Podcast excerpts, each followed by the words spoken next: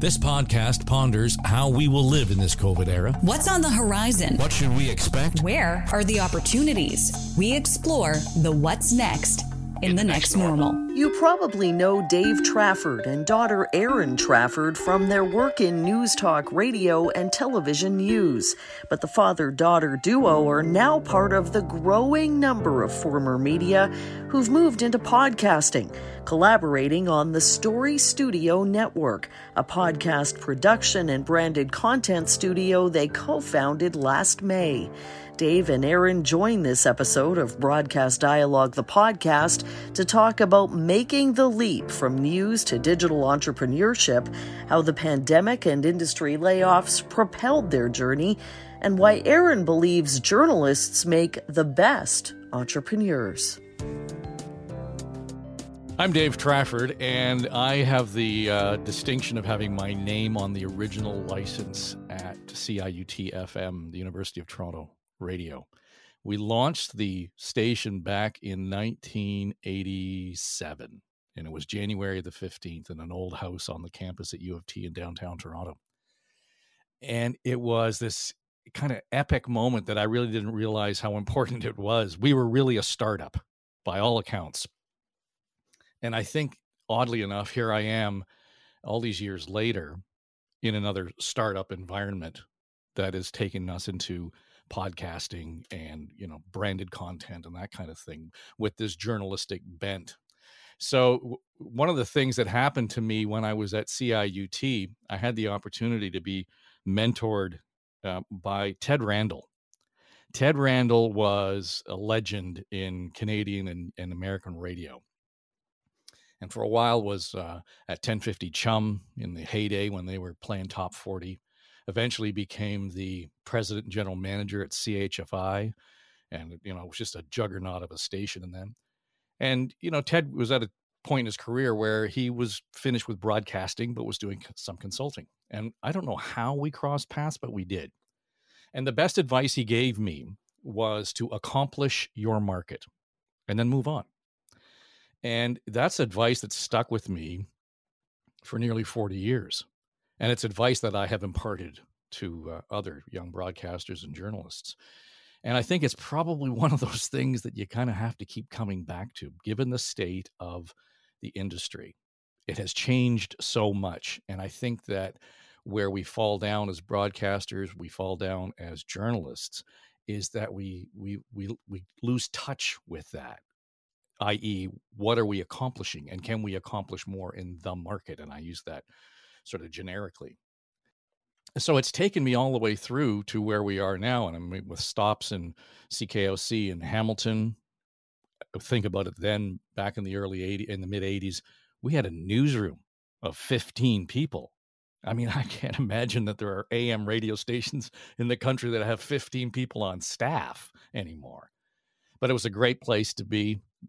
Had the great opportunity then to move to Toronto, worked at Q107 and CFGM. It was a country station then. Maybe the most fun I had was when we flipped formats from country to hard rock on 640. And we went from CFGM to AM 640 The Hog. And we had a positioning statement. It was AM 640 The Hog. Everybody sucks but us. So. And we had a newsroom that was set up and almost modeled after the Big Eight news in Windsor. And it was hard boiled and got us into some trouble. I mean, I got complaints from the Canadian Broadcast Standards Council because of, you know, ways I had phrased certain things in a newscast. So Bill Carroll was the news director at the time, and he spent more time bailing us out of trouble on that format than but we had a ball. And I learned a lot in that environment about connecting with your audience, because we were talking to an audience that didn't consume news. And this is the time when the first Iraq war was going on. And we, you know, it was the wacky Iraqis and all this is nonsense. It was cartoonish, but we connected. And I probably never had a better lesson in how to write for radio than doing that in the moment. I went on to become the news director there at Q and 640. We made the flip from sort of, I guess, a hybrid talk music format to Talk 640, and hung around there, survived, so to speak, the WIC wars when Can West and Shaw were fighting over who was going to get the entrails of what was left of WIC broadcasting after Frank Griffiths died. And anyway, it all worked out, and it became necessary for me to move on, and was lucky enough to land a gig at 1010 CFRB in Toronto. So I was there for a good 9-10 years, lots of great experiences, got to, you know, report from 5 world capitals, every province in the country. And it was just one of those things that, you know, you talk about career moments, and it was just at the right time in my career to be there. Ultimately, moved on to a gig that I'm not sure I wanted at Global, but I ended up being the managing editor at Global Toronto, eventually went on to be the news director there. And our gig was set out to say, how is it that we can revive the dinner hour newscast? And I said, well, you have to reinvent it. And so it was a whole matter of rebranding, looking at the reinvention of what was the dinner hour newscast going to look like? What was the dinner hour anchor look like? What's the role of all that? So we did some very deep research. We brought in Graham Newell to help us with this whole project. And needless to say, they lost patience. And so Global left me in 2015, and I went out into the eat what you kill world. And here I am now, and started doing podcasts almost immediately out of that environment, and realized that people were prepared to create their own content. And what I didn't realize, and again, I'm back to that notion that Ted Randall imparted, accomplish your market. It came down to understanding what value do you bring as a broadcaster and as a journalist. And at the first blush, I thought, who the hell's going to pay me to do any of the skills that I have? And then I realized, okay, there are people who've made connections with me because they are my audience, and making that connection with the audience was really important. So yeah, there's a real opportunity there. I got into it at the right time. And then fast forward to March of 2020, I was producing, you know, 2 or 3 branded podcasts, including Chatter That Matters with Tony Chapman. And all of a sudden, I don't know why, but out of the woodwork, people were coming to me saying, can you produce a podcast for us? And at the height of the summer of 2020, I was producing 10 shows, and I had only pitched 1. So there was clearly a market there. There's an appetite for audio on demand, for branded audio on demand, and there's a right way to do it. And I think we've kind of we've landed in the right place. So I was lucky enough to, you know, kind of have that momentum behind me. In the meantime, I was back doing weekend mornings on News Talk 1010, and having a ball doing it. But it got to a point where I was working 7 days a week, and I'm not, you know, 59 anymore. So I decided that I needed to step back from it. And one of the reasons I wanted to do it is because last May, I bounced an idea off of Erin, and she said, great idea. And this has blossomed and really kind of taken off into a whole new business offering that she and I are now working on. So, you know, I just think I'm back to my startup feel that I had at CIUT, and I'm having a ball doing it. I'm Erin Trafford. I am a broadcaster, a journalist, and the truth of the matter is that 20 years into this journey, I think fundamentally at my core, what I really am is an entrepreneur. And I think my journey through broadcast has continuously reinforced that journalists are likely the best kind of entrepreneur out there. So this all really started for me. I mean, you could say from the time I was a preschooler, because yes, I am the daughter of an accomplished award-winning broadcaster. But I think for me, there's this moment in time that it'll forever be stuck in my brain as the day that I realized a couple things. A, how cool radio people are, or at least I thought they were. And B, the power of the medium. And that it was really that moment when I decided this is so cool. I need to devote my life to this. And it was the moment when CFTR in Toronto flipped formats from being the cool station, the top 40 station, to being the all news station. And I remember the day that they flipped and became 680 News. And I was like 11 years old. And I was sitting in front of our old radio in the middle of our living room. And Dad said, "Erin, sit there and turn on the radio to 680 and just listen to what's going to happen." And sure enough, the format flipped. And I remember just this full body sensation of like, this is a big deal. The news is a big deal. Being, you know, well-versed enough and smart enough and eloquent enough and all of those things to tell the news on the radio as a 10 or 11-year-old kid, I was like, this is what I want to do for the rest of my life. So I think, you know, besides the fact that my dad worked in a newsroom and I was just steeped in the newsroom culture, that moment really changed things for me. So I went on and I did everything that you're supposed to do. You know, I did the internships in high school and I worked, you know, at the local newspaper and I did some work in local radio and so on and so forth. And then I went and I got a very expensive, relatively useless degree at University of Toronto, but it was fun.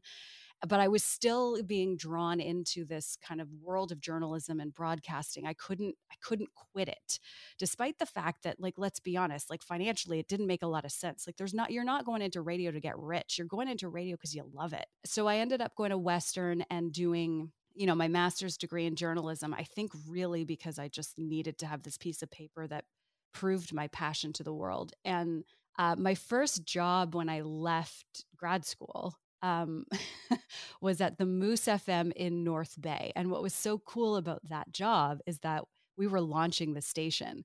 Halliburton Broadcasting, Chris Grossman owned it at the time, and he had just gotten the license. He had bought the station and was allowed to launch a brand new radio station in the market. It wasn't even a format flip. It was a brand new station. And I got to be there and experience that energy of flipping that switch and starting something new. And so when I look at the thread of my career, it's always just been, I want to be part of something new and tell great stories in new ways. And I remember the first book we had when we came out of the gates at the Moose. You know, I think the station went live in August, and we got that first ratings book that fall, and we had something just stupid like a 50% market share. And I remember Chris Grossman looking at me and saying, "You're hosting the morning show on a station with a 50% market share." And he said, "Erin, you should just quit now because it's never going to be this good again." And at the time I was like, yeah, right. And he was kind of right, because that's an obscene like market share to have. But boy, we had so much fun. And, you know, I moved from there. Talking about accomplishing the market, I moved from there, spent some time really thinking about what I wanted to do as a journalist, and decided to take a trip out east and see what the rest of Canada had to offer. Ended up working on the news desk for quite a long time at News 957 out here in Halifax, and then eventually made the jump to TV. So I ended up at Global Halifax for a couple of years.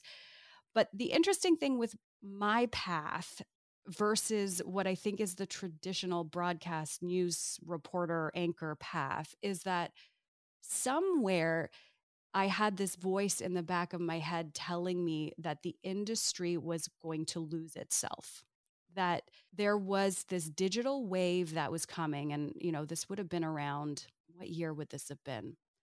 2010, maybe? I could feel it. I could just feel this undercurrent. And so off the side of my desk in my tiny 600 square foot condo, I started a blog. At the time, I was kind of ashamed that I had done it, and I didn't tell anybody that I did it, until that blog started to grow and grow and grow to the point where I was getting recognized just as much for being on the radio and on TV as I was for writing this blog. And over time, the coolest thing happened is that, you know, my blog and my ability to create content that mattered in the digital space, and not only that, but get people to read it and engage with it, became a bigger moneymaker for me than my newsroom salary. So I like to say I kind of took my ball and left the playground 7 years ago now, almost to the day, and I have been telling stories in the digital space ever since. And part of that has become podcasting. Back in 2020, when I saw what my dad was doing, producing so many podcasts, and he came to me with a business idea and he said, do you think we can make this go? And I said, of course we can, because you put two journalists, accomplished journalists and broadcasters in the same room together, and you're going to have this groundswell of ideas and of passion and of possibility.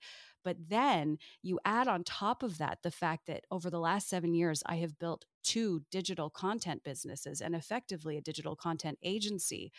And it felt like we were going to be unstoppable. Like we had stumbled again on one of those moments in time when we were flipping the switch on what it meant to tell stories, create content, and be in a new media space. So that's sort of where I find myself now. I went from being this cub reporter and keener journalist, radio nerd, to being the CEO of two content companies, one of which is a burgeoning podcast production company. And it's been a wild ride, and it's just, it's awesome.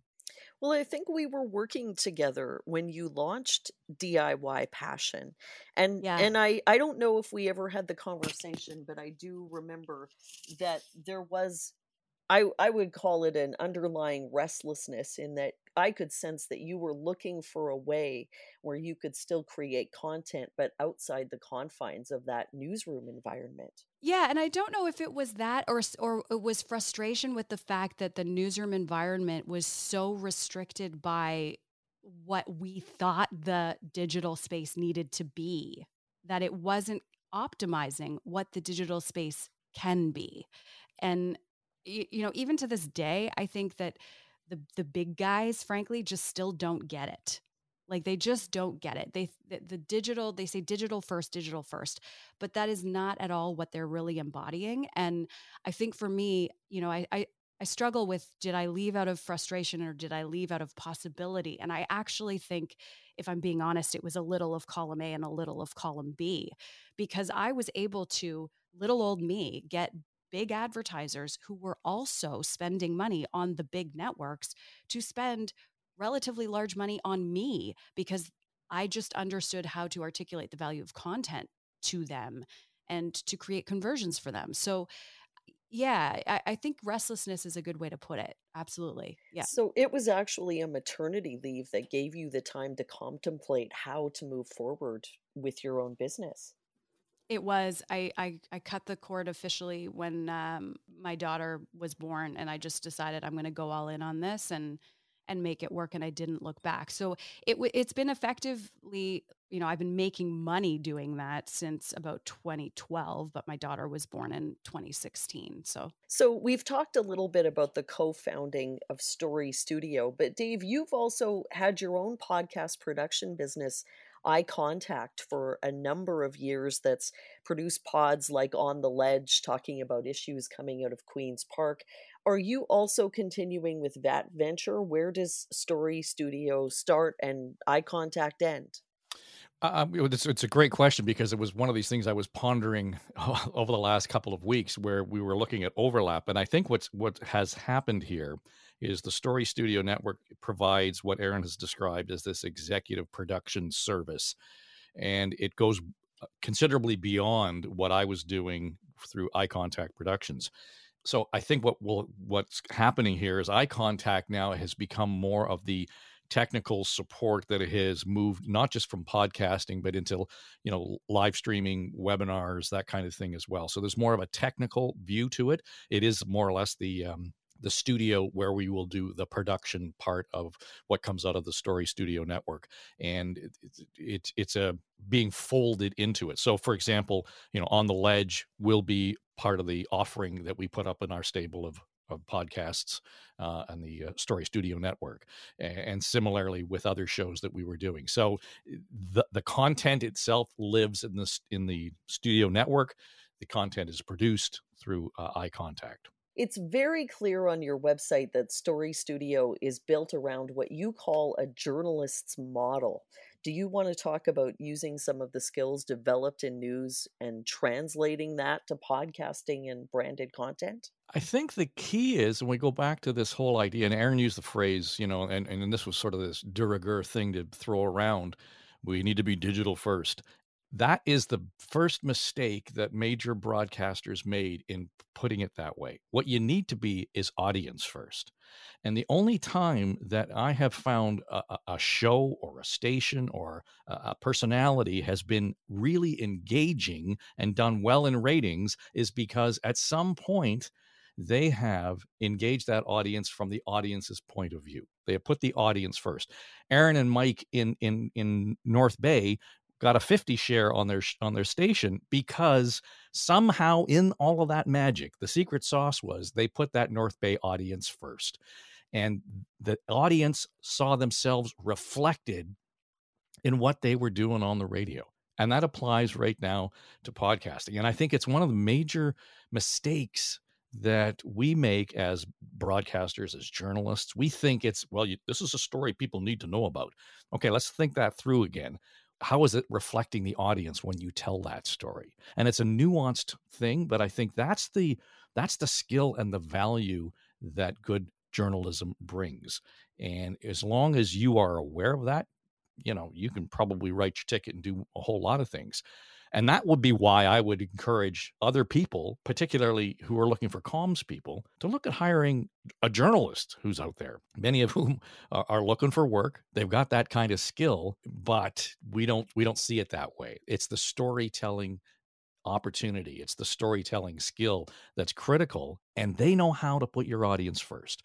So I think that's what we're bringing to the Story Studio Network. And I can actually add to that too, Connie, because there's something in there that Dad said that I like to bring from my side, because the majority of my clients over the last 7 years, I work with large organizations and businesses. I've worked with Wayfair, I've worked with President's Choice, Hoover, Home Hardware, but I also work with a large number of small business owners and entrepreneurs to help them, what I say, develop a story-based lens, because what we as broadcasters and journalists forsake, and I think my dad just put a very fine point on this, is how good we are at reflecting the audience back at them. And that actually is part of our secret sauce. It's part of our power. What businesses lack when they go out to sell things is that story-based lens. And what we have discovered is that through podcasting is that if you are a business owner, not just a content creator, that having that journalistic approach to your content can actually help you drive more sales and conversions. So on the consulting side of my business now, when I sit down with businesses and they say, okay, we want to start a podcast, but what's the ROI on this going to be? We're able to draw very distinct lines between here is why a story-based approach to your content, i.e., using that journalistic story-based lens, is going to help you in the long run, because it's going to win hearts and minds. It's going to create more trust. It's going to create more credibility, and it's going to come across as absolutely authentic, genuine, and not slimy and slick and salesy. And you're going to end up better at the end, likely, on your balance sheet. So this Story Studio, having that journalist approach, really kind of embodies everything that we're about, in the sense that, yes, we want to be champions for storytelling, media, new media, doing things differently, but we also understand that there has to be a purpose to all of this too, right? So we don't just want to create content for sake of content. We want to have a mission and a vision, and that's really, the other side of that, the other way to look at that. Branded content and branded podcasts are an increasingly competitive business. Is it that journalists' take that is the edge that you feel that you bring to the space? Yeah, listen, I know lots of folks who are out there running podcast production companies, and I refer people to them all the time. I actually think that, I'm not afraid of the noise in the podcast space right now. I actually think it's a very exciting place to be. I was sitting in on a workshop last week. It was a great workshop with a guy from the UK who is also a former radio guy who has started a podcast company. So it's funny how that is happening more and more these days. And something that he said that really struck a chord with me is that right now in 2022, the podcast landscape, vis-a-vis the types of services that are being offered, the way things are being monetized, the way things are being measured, is very similar to the blogging industry back in 2020 or 2012. And I thought, oh, isn't that funny? Because that was the year that I launched my blog, and I am now a decade into that journey, and I have people wanting to acquire my website because it's so large, because I stuck with it. I got scrappy. I learned how to make money. I figured out the industry as the industry was growing around me. And so, yeah, there's lots of podcast production companies out there. I do think the fact that Story Studio is built with that journalist eye is one of our leading edges. Absolutely. But I get excited every time I see somebody else say like they're getting into the podcast game, like just bring it on. It's the wild, wild west again. And that just means that more options for creativity, more options to do cool things. Like it's fun. One of the things I found really interesting on your site is that you talk about who Story Studio is for: unconventional professionals, unafraid communicators, industry collaborators. Is there a client auditioning process from your end for whether a client is a good fit? I don't know that it would be an auditioning set. I mean, this is more based on a vetting process, shall we say, that more or less qualifies the relationship that we would have with them. So, for example, I keep coming back to the audience first. And that would be sort of this first discussion that we would have and exploring, first of all, as Erin says, why they would want to do a podcast, who it is they're talking to, et cetera. If in the course of that discussion, it turns out that they want it to be all about them, then they're in the wrong place. And we're happy to move them on and, you know, tell them where they can find the services, because we're going to end up putting a lot of resources and waste a lot of our own time and energy. We're not here to create an Instagram star. We're here to actually draw the story out and to see this sort of slow burn, if you will, in terms of the message around the event, the message around the organization, whatever it may be. So there's a lot of that goes into it at the front end, that consultation process. And let's face it, much of it's based on our own networks and the chemistry that we would have with anybody. And we're lucky enough to be able to, I wouldn't say pick and choose, but to be able to have that kind of upfront vetting process. And so far we've been lucky, and we've landed some really cool projects. We're working on one with the Daily Bread Food Bank here in Toronto, and it's been all about the mission to reduce poverty. They are relying on us to bring the journalistic lens to, you know, what can be kind of down in the weeds, wonkish policy stuff, and to really bring it to life. And the most interesting thing is at the end of it, when we had finished season one, the CEO at the food bank said, "Wow, that was great, because I learned a lot." And that just, my eyes lit up. I thought, holy cow, this is the guy who is in the industry. He listened to the show that we produced with him, and he learned a lot. So it illustrated to me that we managed to do a good job at putting the audience first there. It wasn't about the food bank. It wasn't about the CEO. It was about the people who needed to understand the difficulties of living on the verge of poverty. And we have seen so much of that, obviously, during the pandemic. So it's that sort of process. It's very much sort of a hands-on, almost a chemistry thing. Right. Now, geographically, Dave, you're in Toronto, and Erin, you're in Nova Scotia. Tell me about how the Story Studio operation works. An hour ahead of time here. Well, I guess the benefit of this all happening the way that it did is that, and the reason I won't say I was completely, I had it all figured out, but when we launched Story Studio effectively in May of 2021, my consulting business had a lot of that infrastructure already set up. So in terms of just like, we talk every day on Slack. We have team meetings every Monday on Zoom with, our production staff and our production manager, Jamie, who started out as my executive assistant and has now just built herself a role within Story Studio. And safe to say, I don't think we could run this show without her. So we manage and we make do, and it's working out. I mean, I think it's great. I actually think it gives us, it makes it easier. We don't have to pay for office space or anything. We work out of our basements. Well, you know what, that just as you're talking, it occurs to me, this never would have happened if the pandemic had not come along. because we never really would have seriously considered the idea of using, you know, platforms like you're using, Connie, Zencaster. We have some sort of a similar remote recording platform that we can use. And it ever sounds like everybody's in the same room. And none of this technology would have, I guess, evolved as quickly as it has if it hadn't been for the pandemic. Now, don't get me wrong, not cheering for COVID-19 here, but it occurs to me that we probably would have been slow to this if we would have gotten to it at all, if the pandemic had never sort of forced us, as Erin says, to create studios in your basement. Yeah, or just like, I think it was also that, I mean, I remember the conversation we had, Dad, when you called me. So here's really how it happened, Connie, because this is what's been happening since I started my own business. And then when Dad left the news biz, I can share this. I'll get a text message and it'll say, hey, Erin, you got a minute for a quick chat? That's what the text message will say. And I know that what that is we need to have a business conversation that's not going to be 5 minutes. This is going to be a 90-minute strategy session and figure out how things are going to unfold. So I got one of those texts back in whatever it was, April. And I thought, okay, you know what? Like, Dad really needs to get this idea off his chest. And I remember when we had this conversation and I said, there is nothing stopping us from doing this anymore. And you're right.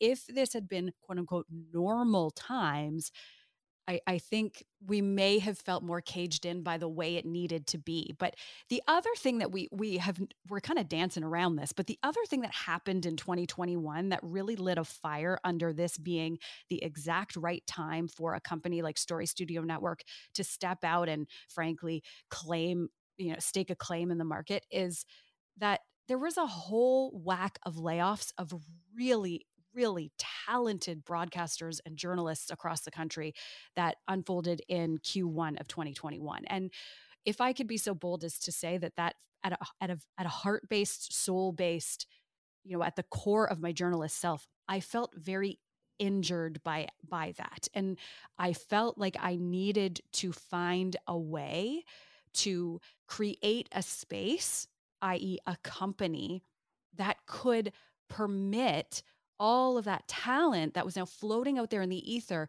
a place to continue to tell great stories. So one of the missions we have with Story Studio is to grow it so that we can tap into all of the resources that are out there, journalists, reporters, people who feel vocationally called to tell great stories. We want to give them a platform and match them with clients, with organizations, and with brands who want great journalists to tell their stories. So this was a little bit reactive to that, in the sense that I was mad and I didn't want to take it anymore. And, you know, it's working out. I think having that fire lit and the combination of the pandemic and the layoffs really just, that was what did it for us. So is the plan to be able to hire some more former media people? Absolutely. I mean, 100%, that would be my dream. I mean, I think I was put on this planet to be a journalist and be an entrepreneur, but there is a part of me that feels very much called to create a new space with new rules, because I've lived them. I didn't play by the rules. I left corporate media, quote unquote, at the top of my game. I was on track to become the 6:00 anchor. I could have gone to Toronto. I was getting all of the interviews. Like, everything was happening for me, and I walked away of my own volition.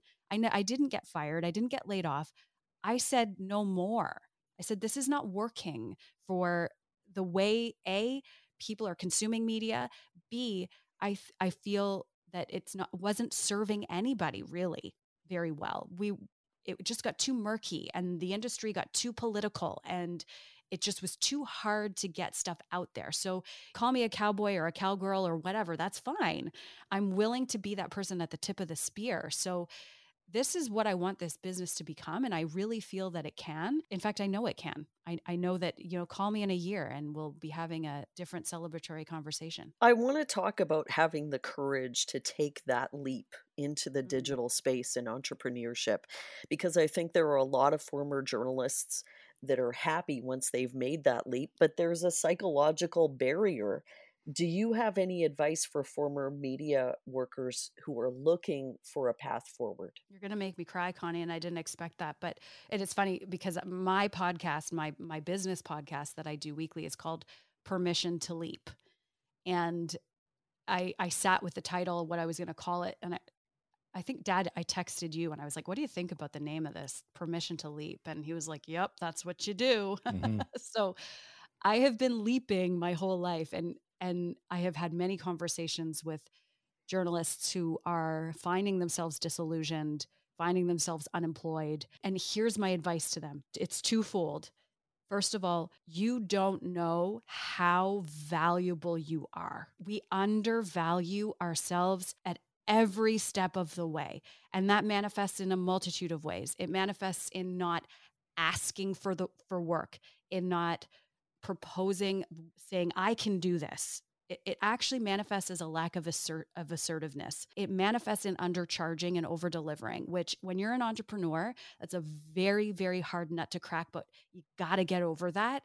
And you need the support to learn how to get over that. But that's how it manifests. And I see it in journalists, former journalists, all the time. It manifests in what I would call a repeat pattern of feeling like you have to keep going back to the same trough and taking the same job across the street and then losing that job and then going across the street and then losing that job and then going across the country and then a repeat pattern of lateral moves.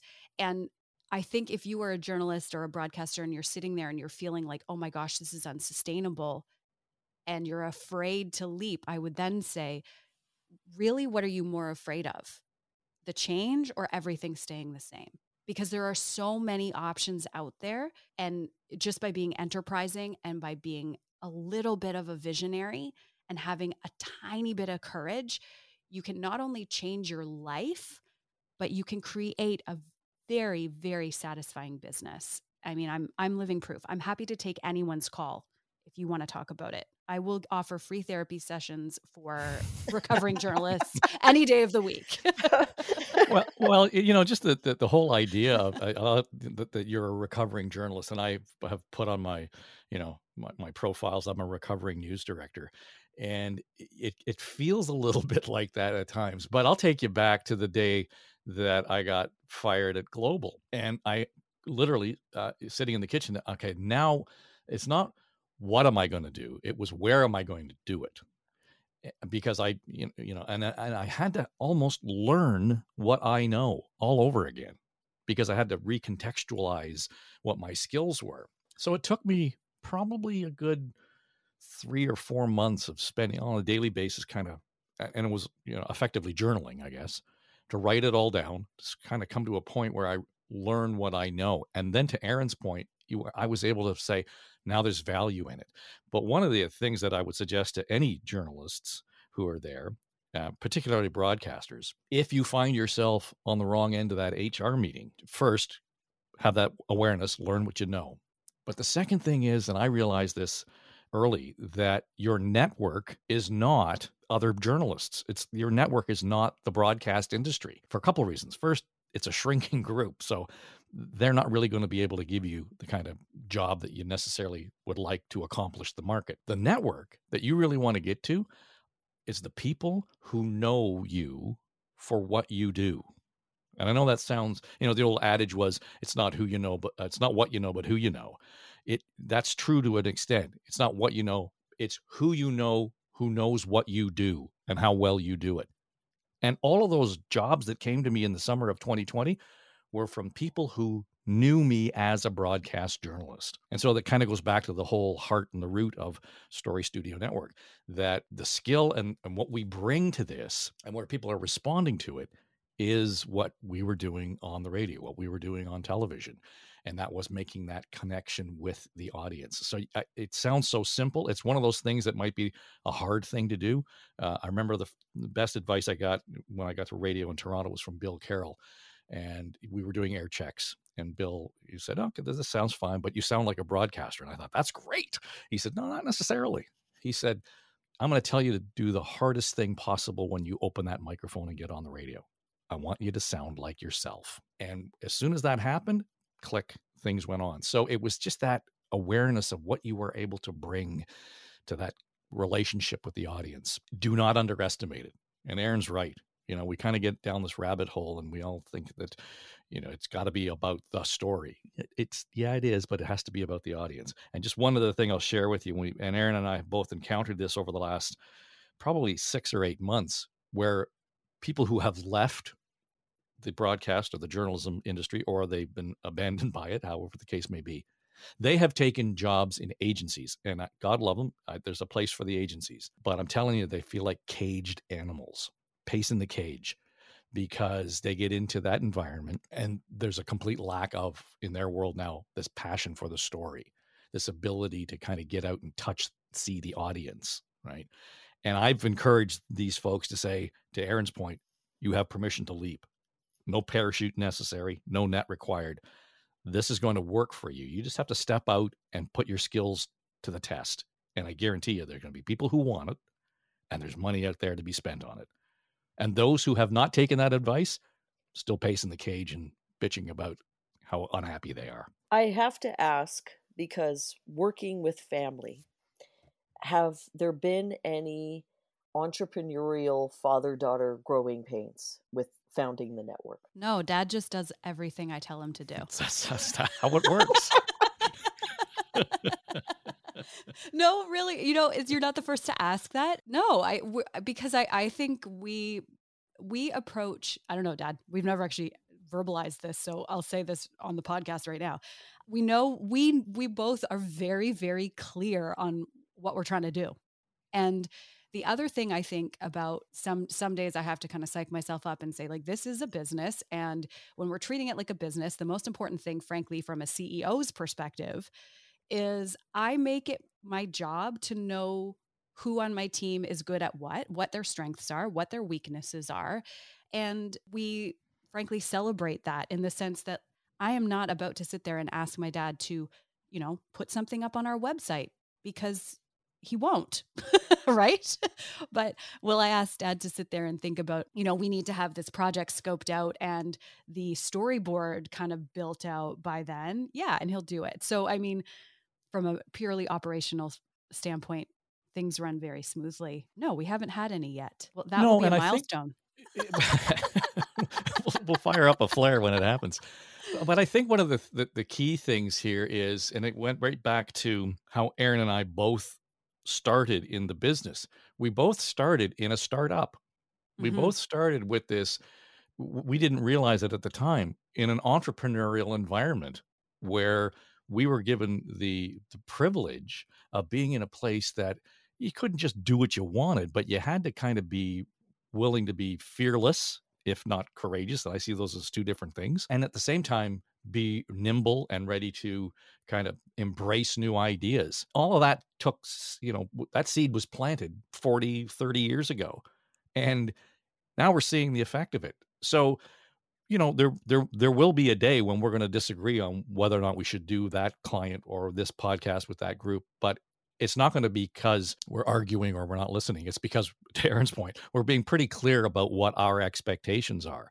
And we're willing and ready to be fearless, courageous at the same time. I didn't know that that's where I was going when we flipped the switch and started a broadcast, CIUT, but I realize now that's where it all started. And I think we both kind of grown up in that way, to the point where, okay, we get it. We have really great conversations. We call each other out when we need to, but wow. I mean, I'm so excited about the momentum that we've managed to gain in such a short period of time. Quite frankly, I'm not sure I could have done it without, you know, working with Erin. I know that I couldn't have done it without her. So there's an acknowledgement of that this, you know, part of what she's doing certainly completes what I was already doing. And if I could just like kind of pull it all together for you, Connie, like there's something here about, I want to emphasize, because I started this by saying what I think I know I am at my core as a journalist and a broadcaster.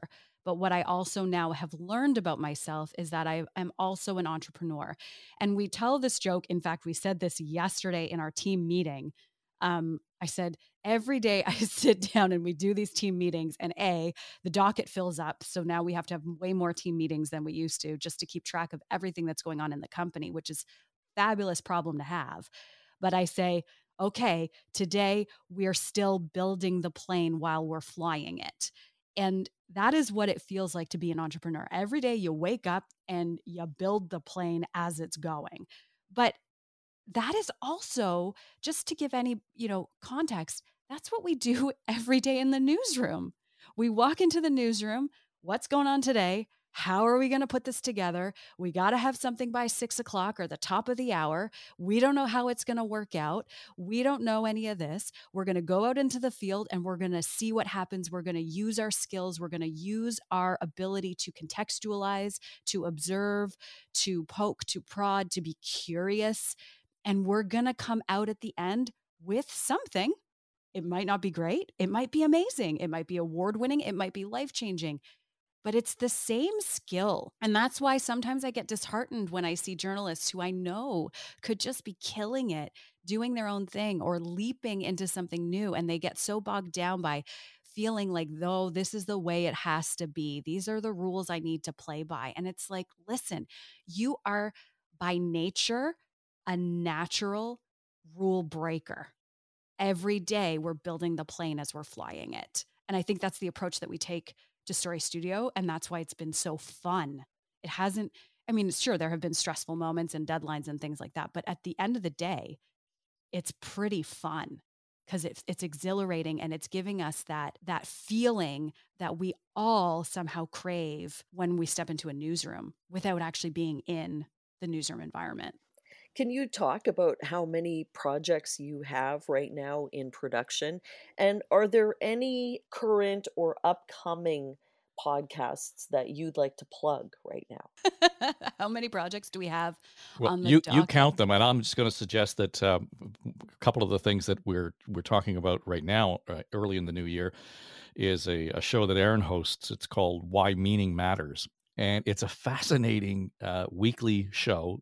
The latest one's out today, and it features two guys who run a company that consults large corporations on the meaning of fill in the blank. And the co-founder is a cultural anthropologist.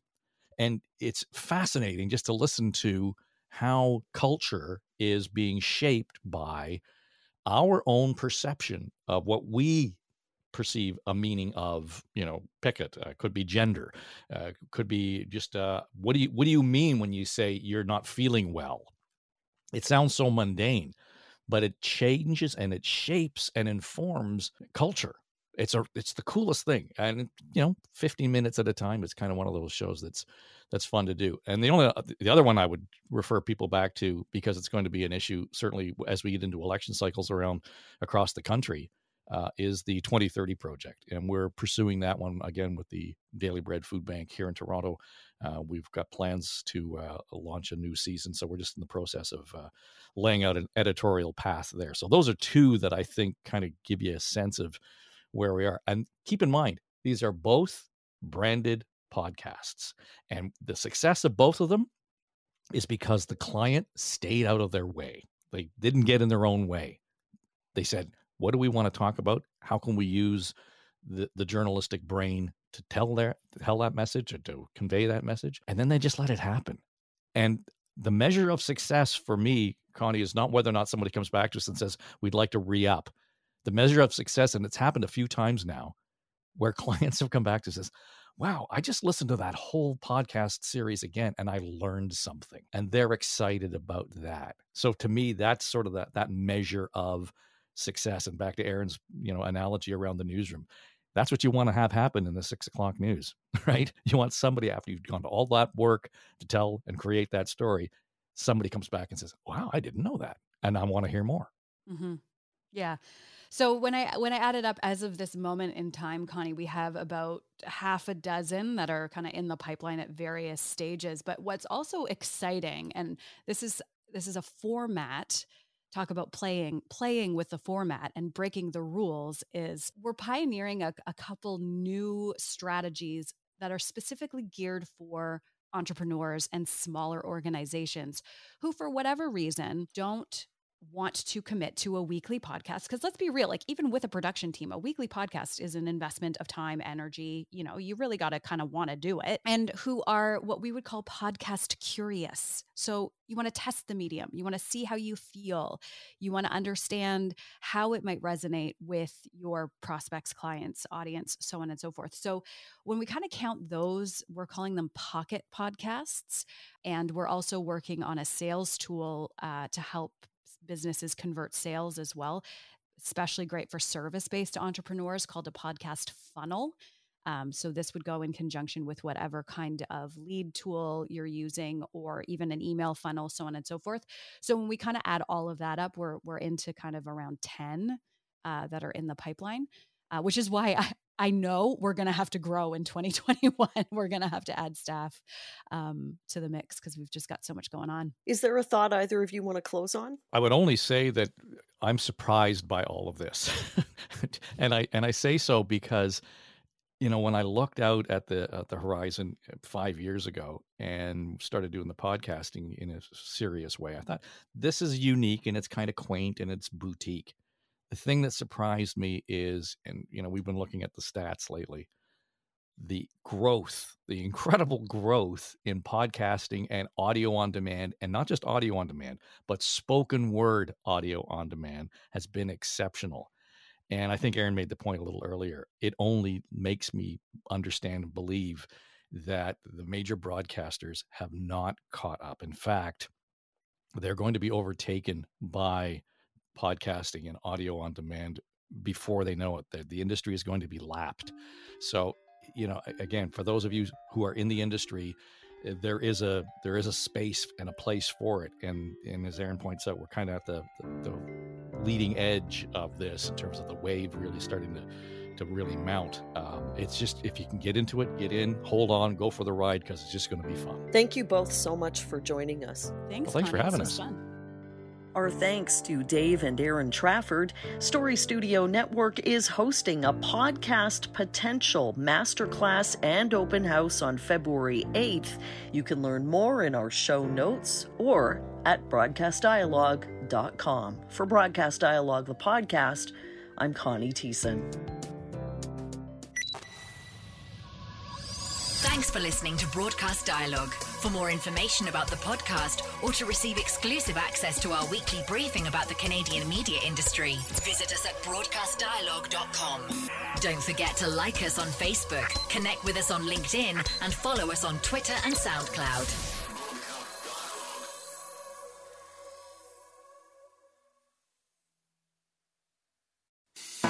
I'm Matt Kundle, host of the Sound Off Podcast, the show about podcast and broadcast.